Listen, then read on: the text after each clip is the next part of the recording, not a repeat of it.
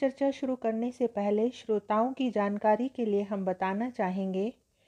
इस पॉडकास्ट पर आधारित वीडियो यूट्यूब पर तथा पॉडकास्ट और वीडियो पर आधारित पाठ्य सामग्री का पीडीएफ स्लाइड शेयर पर उपलब्ध है। नमस्कार, आज हम कक्षा ग्यारहवीं की पुस्तक राजनीतिक सिद्धांत के अध्याय पाँच, अधिकार के भाग एक पर बातचीत करेंगे। इस पाठ को दो भागों में बांटा गया है।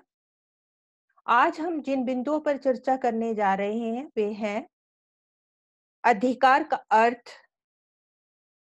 मानवाधिकार, मानव अधिकारों की विश्वव्यापी घोषणा, अधिकार क्यों आवश्यक हैं, अधिकार की उत्पत्ति, अधिकार के प्रकार अधिकार का अर्थ और अधिकारों की दावेदारी।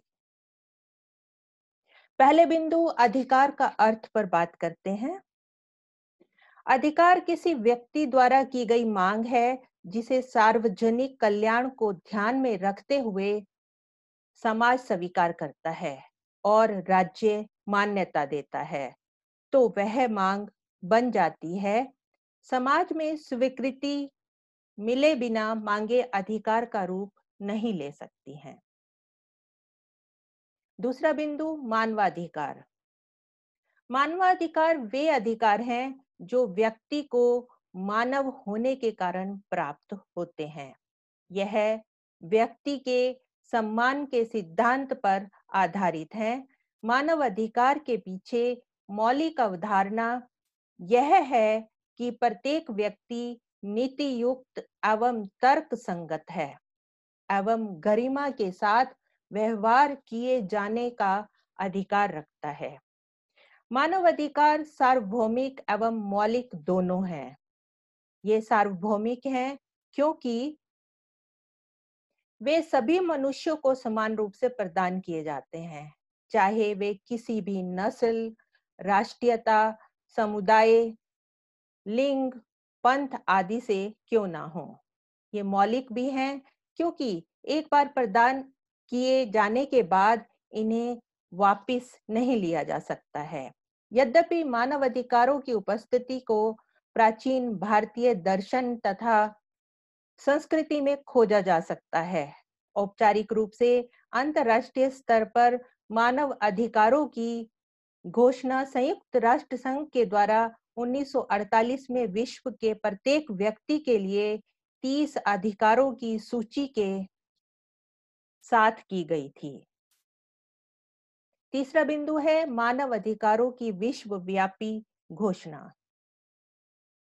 विश्व के समस्त देशों के नागरिकों को भी पूर्ण अधिकार नहीं मिले हैं।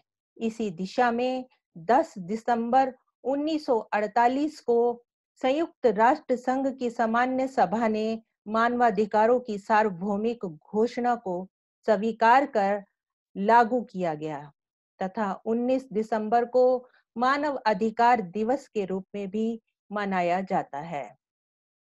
चौथा बिंदु, अधिकार आवश्यक क्यों? व्यक्ति की स्वतंत्रता और गरिमा की सुरक्षा के लिए अधिकारों की आवश्यकता होती है। लोकतांत्रिक सरकारों को सुचारू रूप से चलाने के लिए भी अधिकारों की आवश्यकता होती है। व्यक्ति की प्रतिभा एवं क्षमता को विकसित करने के लिए और व्यक्ति के संपूर्ण विकास के लिए भी अधिकारों की आवश्यकता होती है।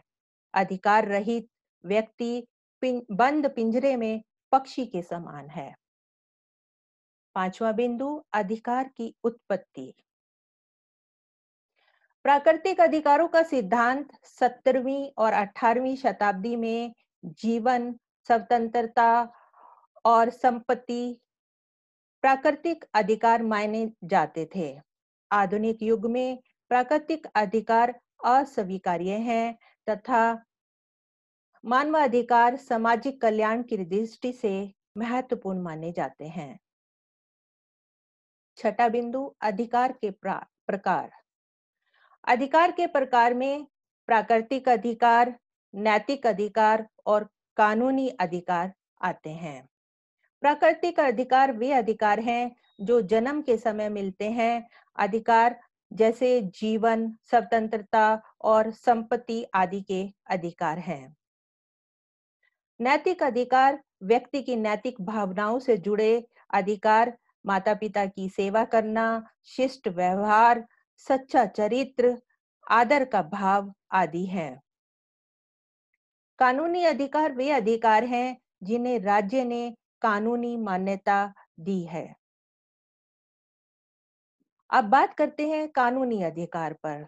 कानूनी अधिकार मौलिक अधिकारों के रूप में, राजनीतिक अधिकारों के रूप में और नागरिक अधिकारों के रूप में और आर्थिक अधिकारों के रूप में विद्यमान है। मौलिक अधिकार छह तरह के हैं। समानता का अधिकार, स्वतंत्रता का अधिकार, शोषण के विरुद्ध अधिकार, धार्मिक स्वतंत्रता का अधिकार, संवैधानिक उपचारों का अधिकार, सांस्कृतिक और शैक्षिक अधिकार। ये सभी अधिकार मौलिक अधिकारों की सूची में आते हैं।